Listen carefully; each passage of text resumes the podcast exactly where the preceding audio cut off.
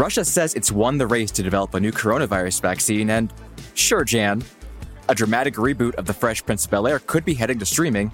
And we've got former Deputy National Security Advisor and host of the new podcast, Missing America, Ben Rhodes, on with us today. The date, August 11th, 2020. The time, news o'clock.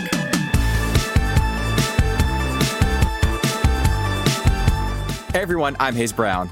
And I'm Casey Rackham. Welcome to BuzzFeed's News O'Clock. Okay, Casey, before we get to actually important things, we have to really quickly discuss the Smash, ba- Smash Hit Band, Smash oh. Mouth, and the fact that they are in the news right now. Because of course they are. Of course they are, Hayes. 2020 won't stop 2020ing. So, yeah, they were at a biker rally convention Mhm, deal mhm. in Sturgis, South Dakota on Sunday. And they performed there. And ah, to quote their frontman, Steve Harwell, we're all here together tonight. Fuck that COVID shit. What, what a quote. Straight and to the point. And not the quote you want. It's a sentiment I we can get behind. Yeah, fuck that COVID shit. But right. this was at a place where no one was really wearing a mask. There wasn't a lot of social distancing. And do you really want your last experience before contracting the coronavirus to be, yeah, I was at the Smash Mouth show and just that was it for me, man. Unless it is a Shrek tribute concert, Mm. no. I think that even in that case, I'd still pass on it. But good to know where your standards are right now, Casey. Okay, time for today's top stories. Here's what you need to know. Russia claims to have developed a coronavirus vaccine that can be used by the general population, to which I respond, Russia says a lot of things. Russian President Vladimir Putin made the announcement today that the drug, which will be called Sputnik 5, has been approved for widespread use. Bloomberg News reports that the Russian elite has apparently been taking this drug since April. A major, major caveat though, Sputnik 5 has not gone through a complete set of clinical trials, leaving a lot of questions about how effective it actually is.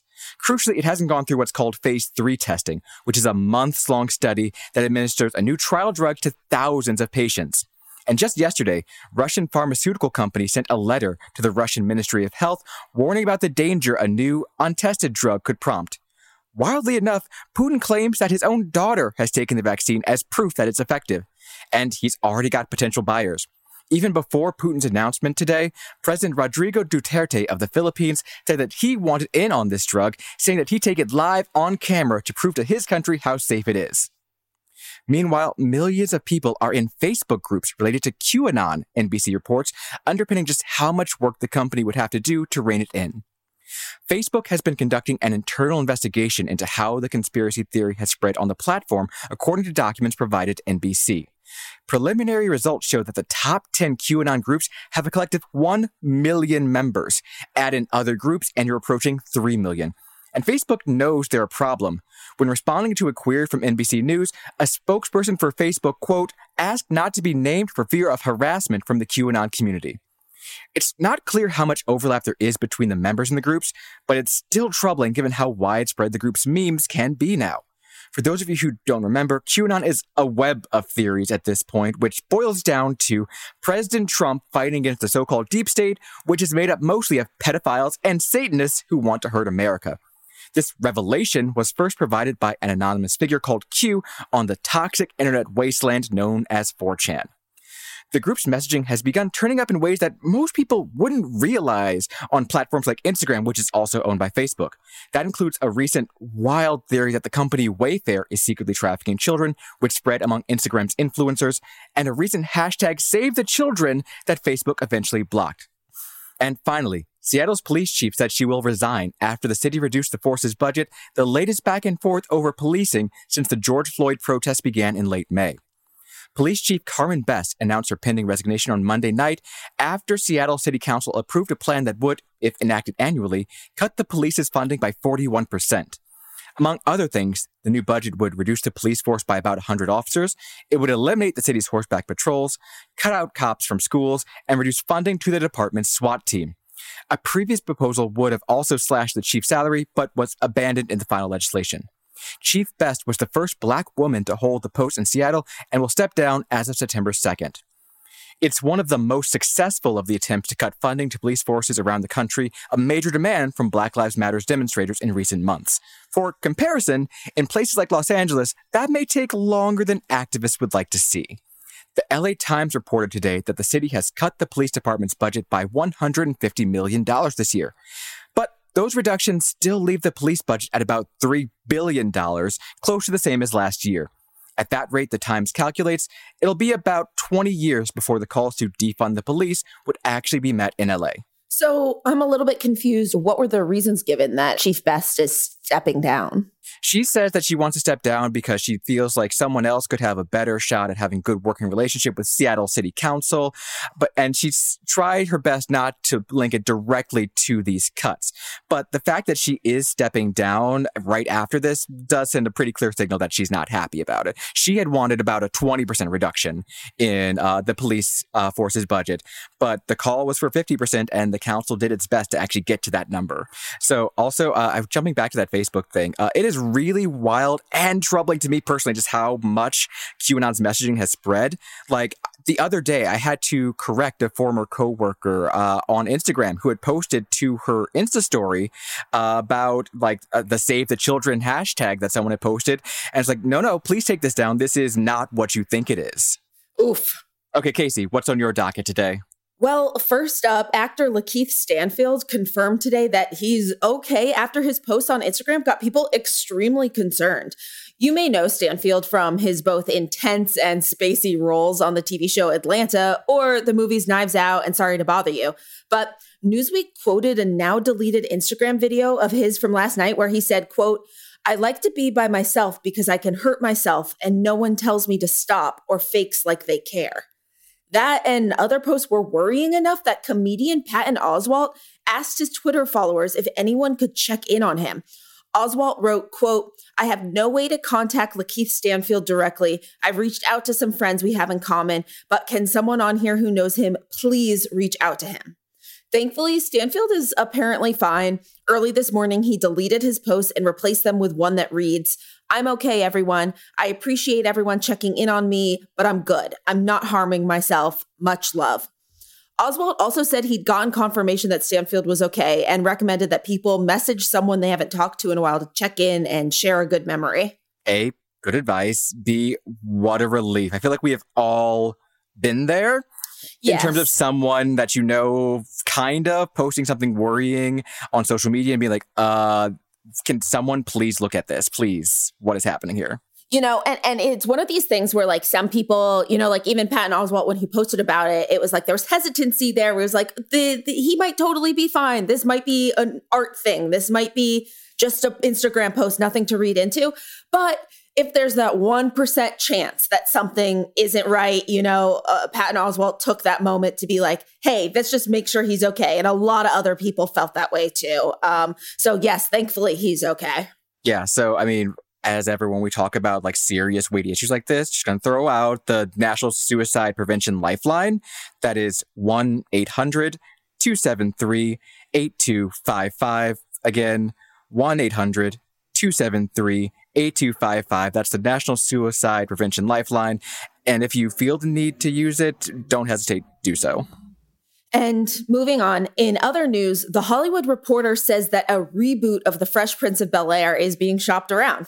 The new series would be a drama this time around, and it would be based on a trailer that was put together by director and Fresh Prince superfan Morgan Cooper last year that went viral. Will needs discipline. Just a little time, just a little time and a little love. We are what he needs. Why don't you go back to Philly? Born and raised, right? You think I would ever want to be in this life? You're not welcome, Will. This is fake. Wherever you from, this is fake. You like didn't do anything to earn this. I never had nothing. That trailer caught original Fresh Prince Will Smith's attention, and the two have decided to make it real. According to The Hollywood Reporter, Cooper would co write the script, direct, and be credited as co EP if it's picked up to go into production. Right now, the project is still in early development, but is being bid on by a few different places, including Netflix, NBC's Peacock streaming service, and HBO Max. The original show is currently streaming on HBO Max, but Peacock could be fitting considering the original show aired all six seasons on NBC. You know what? I'm pretty here for this. I I saw that trailer last year. I was like, this is really good. It has no right to be as good as it is. I know it's super good, and it makes you really see that a drama would work for the show, which makes sense. The Fresh Prince had a lot of real moments in that show, and it's like, yes, it, it was it was a sitcom, it was a funny show, but there were tons of heartfelt moments um, with that family. So, and I'm excited. You know, like a lot of people are like, you know, like I don't want a reboot. I want like a brand new show which I'm in agreement of. I want new voices and everything, but this falls into the category of new voices to me. That's a really good point. I, I'm really curious to see what whoever picks it up does with it. And I, I know reboots, reboots are really big in, especially NBC shows. I learned today that Saved by the Bell is doing a reboot on NBC's Peacock with uh, Mario Lopez and Elizabeth Berkley. yep. Yep, it's happening. I, I, don't know how I feel about that one yet. I'm I, am i am curious based on the trailer, but I'm definitely way more excited about the Fresh Prince. Oh, me too. I want to see what that would look like. So I hope it happens. After the break, we're talking with Pod Save the World's Ben Rhodes about what America's role in the world even looks like moving forward. Be right back.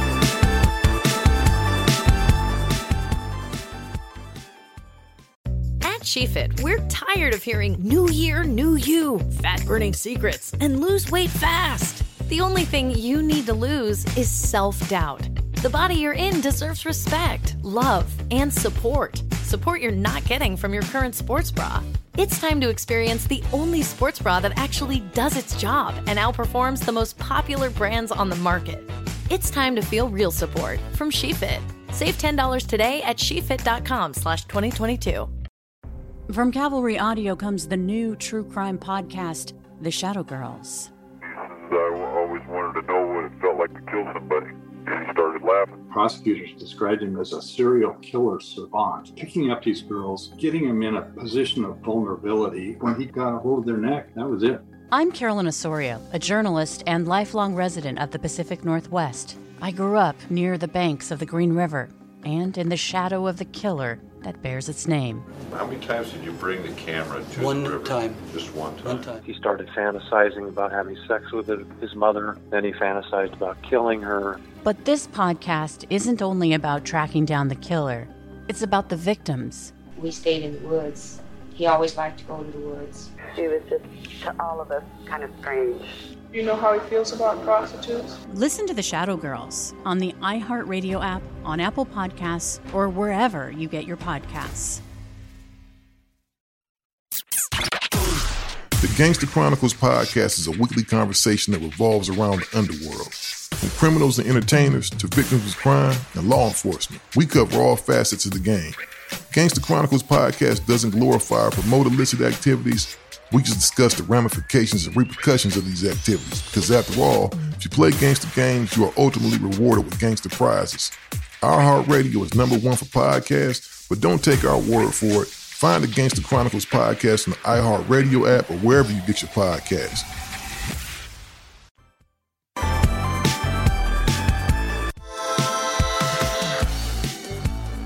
Welcome back. It's been almost four years since President Trump took office with his pledge to put America first. Since then, we've seen the U.S. withdraw from international organizations, antagonize allies, get into a trade war with China, and well, the list goes on and on. To talk about what that's meant for the U.S.'s standing in the world and what might change after the November election, we're joined by Ben Rhodes. He's a former deputy national security advisor under President Obama, a co-host of Crooked Media's Pod Save the World, and the host of the new podcast miniseries Missing America. Thank you for joining us, Ben. Good to be with you guys. So, from getting some of the biggest secrets in the world coming across your desk to podcast host, how does it feel to be down here with us plebs these last four years? It, you know what? Actually, it feels better than you think because you can say exactly what you think on a podcast, mm. which is not always the case when you are the deputy national security advisor. So, I've enjoyed that part of it. So you've been co-host of Pod Save the World for years now. How do you and your co-host Tommy Vietor sort through all of the world's news each week to come up with what matters most? Well, you know, I think what we found, right, is that people want a bit of a blend. So there's always the two or three things that Trump did this week that that, you know, people are outraged about or people don't understand and they want to hear people vent their feelings about it. But I think what's also interesting is there's an audience out there for people who are just trying to make sense of what's happening around the world. Um, and they want some off the beaten path topics. They want to know what the hell is going on in Belarus or Hong Kong. They're seeing these things happening in other places that seem important, but also feel like a reflection of what's happening here it's a lot of the same stuff everywhere. It's the spread of nationalism, it's the spread of authoritarianism, it's the spread of disinformation. And so I think what we found on our show and what I try to do in this new podcast is show people that the same stuff that we're dealing with in the United States is happening everywhere. And you know, at a certain point, you lose track of when we are reflecting what's happening in other places around the world or when what we're doing is spreading these viruses around the world. And and so that's what we've tried to do each week and and that's what I tried to take a step back and do on this new pod. Mm. Is there a favorite episode of yours that you've done so far?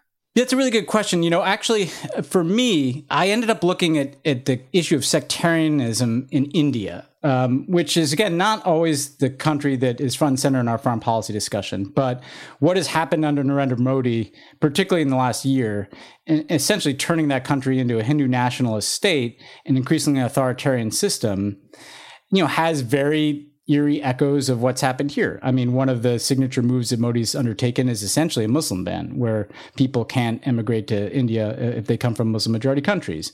And you see a lot of the same kind of right wing mobilization, use of social media and disinformation, attacking any independent media.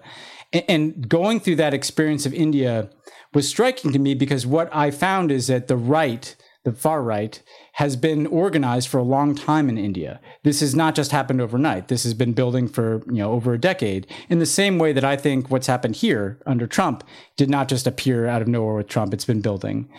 And what was also interesting in talking to Indians and Americans about this is the irony of that kind of symbiotic relationship between the right wing in both countries.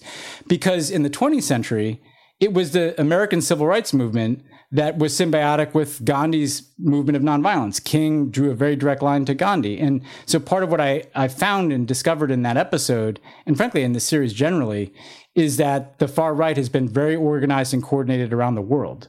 And, and that frankly, the solutions to that lie maybe even less in foreign policy than they lie in the capacity of progressives to similarly coordinate and mobilize around the world. In your new podcast, Missing America, you're taking a look at what President Trump's America First policy has meant for the rest of the world. What would you say, though, is the biggest tangible impact of that policy so far? I think that the the collective impact beyond any one policy, because people always say to me, Ben, you know, how does it feel to see, you know, the Iran deal and the Paris Accord and the Cuba opening you know, undone? And you know, it, it it sucks, you know. But uh, the the the bigger thing that I noticed traveling a lot that I think Americans don't fully appreciate is that our kind of our standing in the world has collapsed. It, it, it, you know, this is not a subject of debate in other countries. They don't look to the United States really for anything anymore, uh, for any kind of leadership. And that has opened up a massive vacuum around the world that has been taken advantage of by all manner of forces, by principally China in terms of geopolitical influence, but also by nationalists in Europe, by nationalists like Narendra Modi in India, by people who feel that there's no rule book anymore to how the world operates. And this isn't just about, you know, the international order, the US led international order unraveling. It's also just about the norms inside of countries uh, evaporating. Um, and so I think Americans don't fully uh, understand it's not one policy that Trump has undertaken. It's that because the United States took the the, the the action of electing Trump. You know, it's not the fact of Trump being president; it's the fact that we elected Trump.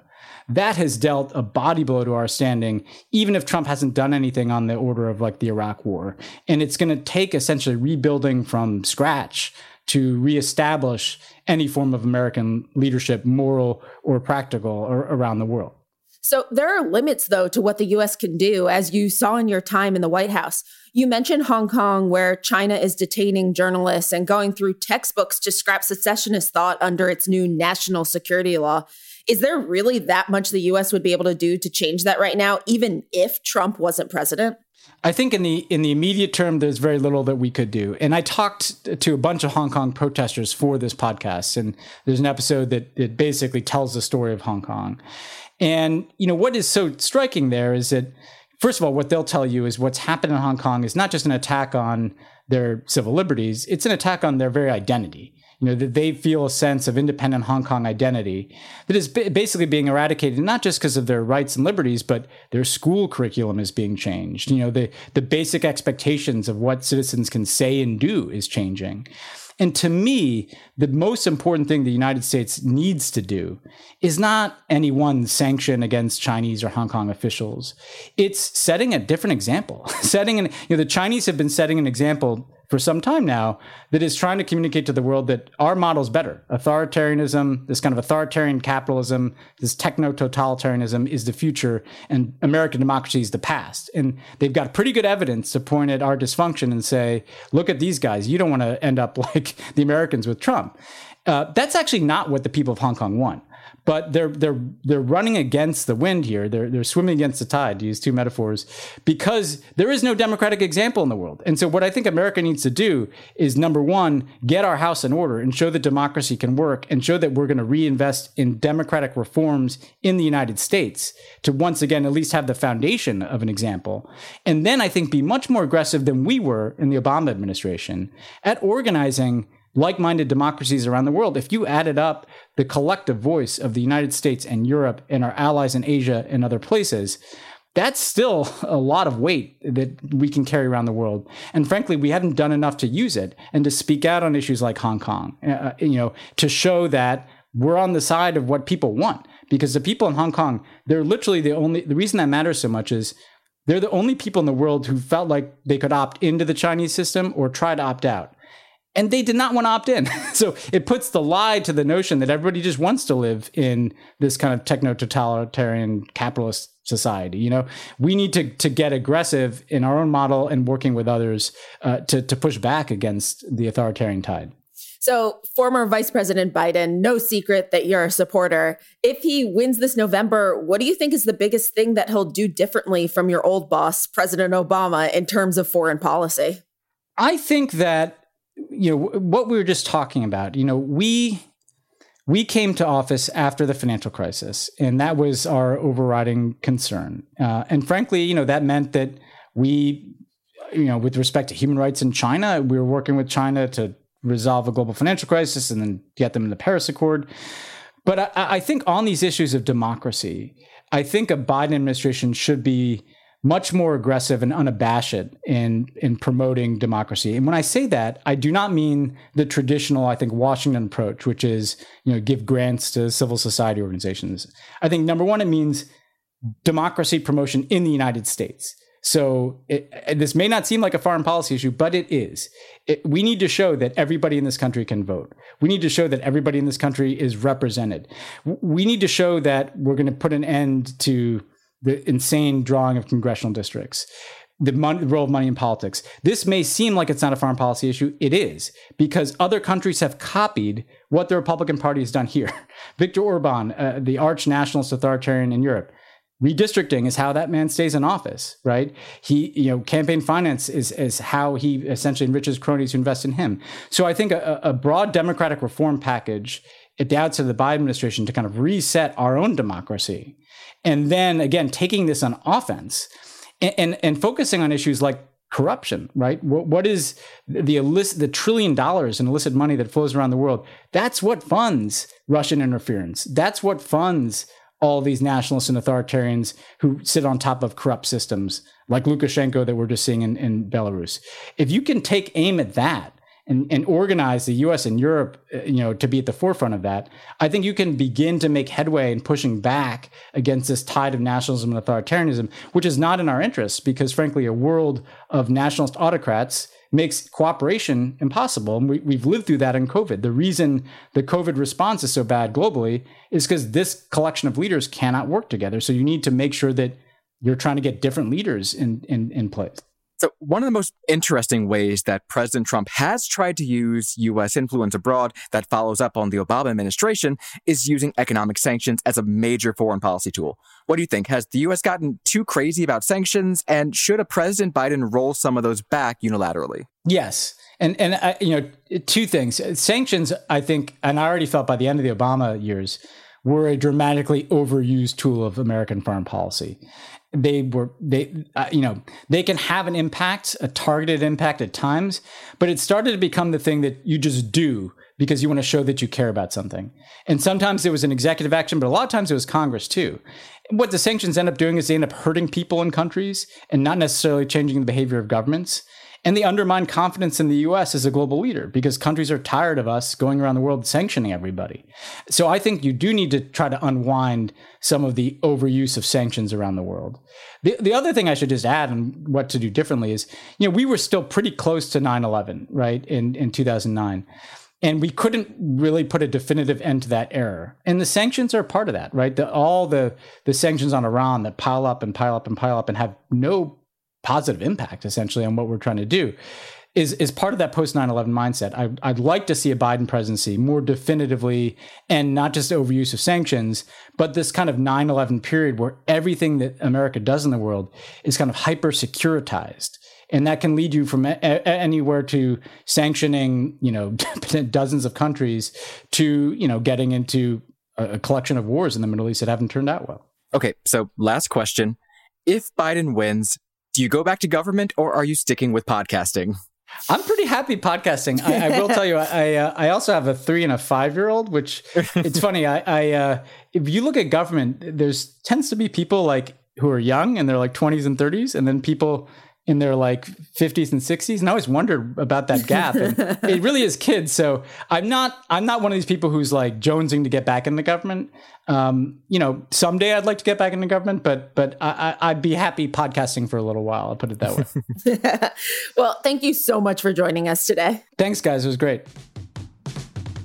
All right it's time for meanwhile on the internet and today we have to talk about Phil Collins. yes, I've been wanting to talk about these teens. right? Okay, so okay, so listeners, uh, you all know Phil Collins' classic hit "In the Air Tonight." Yeah, it's one of those songs where even if you don't know it, you know it, especially for this drum breakdown and beat drop.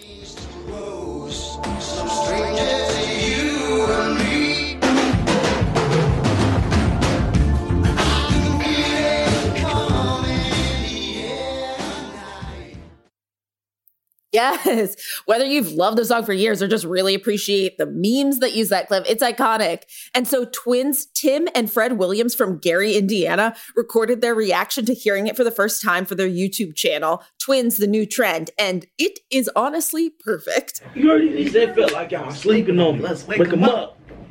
Come on, he ain't killed that, cold. Hey, that was cold. I gotta download this to my phone. That was cold how you did that. I ain't gonna lie, Phil. You got me I on that. never seen you nobody got me on drop, that one, man. I ain't never seen nobody drop a beat like three that. minutes in a song. Apparently, that video was so popular, so powerful, that it spawned a real resurgence of appreciation for Collins.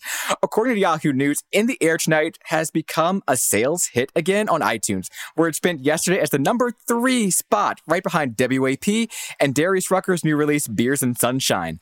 And uh, last week, it was the number four in sales for the week on iTunes. and all the memes are so good. They're so good. I will watch any single video on Twitter that includes that moment from In the Air Tonight, and they're all amazing. There's one with a deer stumbling on a kid's playground that's perfect because all of them, if you haven't watched them, uh, they all take that drum beat drop and replace it with the sound of someone like stumbling over something in real life, and they all the timing that's necessary for these edits. Mm, chef's kiss. Did you grow up with Phil Collins? Did you know who he was like really deeply? I mean, Tarzan. exactly. Same. I did I was worried about admitting it, but I knew No. Phil Collins first from Tarzan That- that and the Tarzan soundtrack. Beautiful, iconic, wonderful. People don't appreciate it enough, to be honest. no, my um my uh boyfriend and I were talking about the other night because we were playing um Mario Party and he was Diddy Kong and I was Daisy and who we've decided Daisy is bi, so that's why I pick her. Anyways, Perfect. um, Love it. Good Anyways, it's fun seeing Daisy and Diddy Kong together. We were like, it's Tarzan. also, did you know? Did you know? I mean, it makes sense, but actor Lily Collins, her dad, that's her dad. I did not know that, but it all tracks, don't it? Wow. Okay. Okay. I see this. I see this.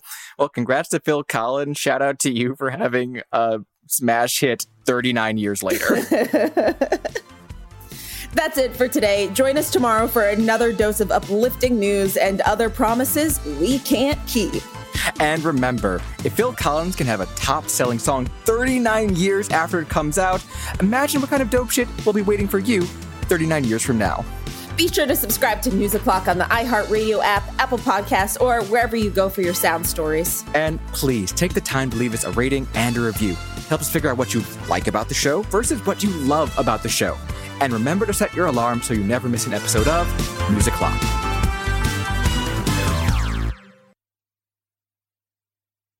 Hi, I'm Randy, and this is Dave. We're the founders of Bombas, the most comfortable socks in the history of feet. So comfortable, we sold and donated millions of pairs. To sell and donate a lot of socks, we became obsessed with comfort. We reinvented the sock from the ground up, adding comfort innovations along the way. It worked. People tried them, loved them, told their friends about them, helping us sell and donate millions of pairs.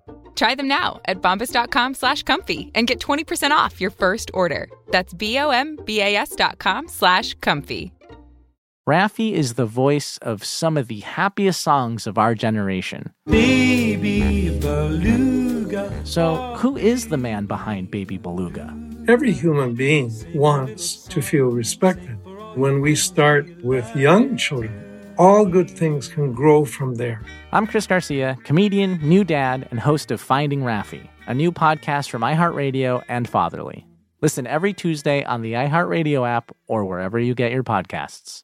I'm Paris Hilton, and this is Trapped in Treatment, a weekly podcast of shocking survivor experiences and stories from an industry plagued by controversy. With my hosts, Caroline Cole and Rebecca Mellinger, we will uncover the truth of one teen treatment facility each season. First up, Provo Canyon School. This one is personal. Listen to Trapped in Treatment on the iHeartRadio app, Apple Podcasts, or wherever you get your podcasts.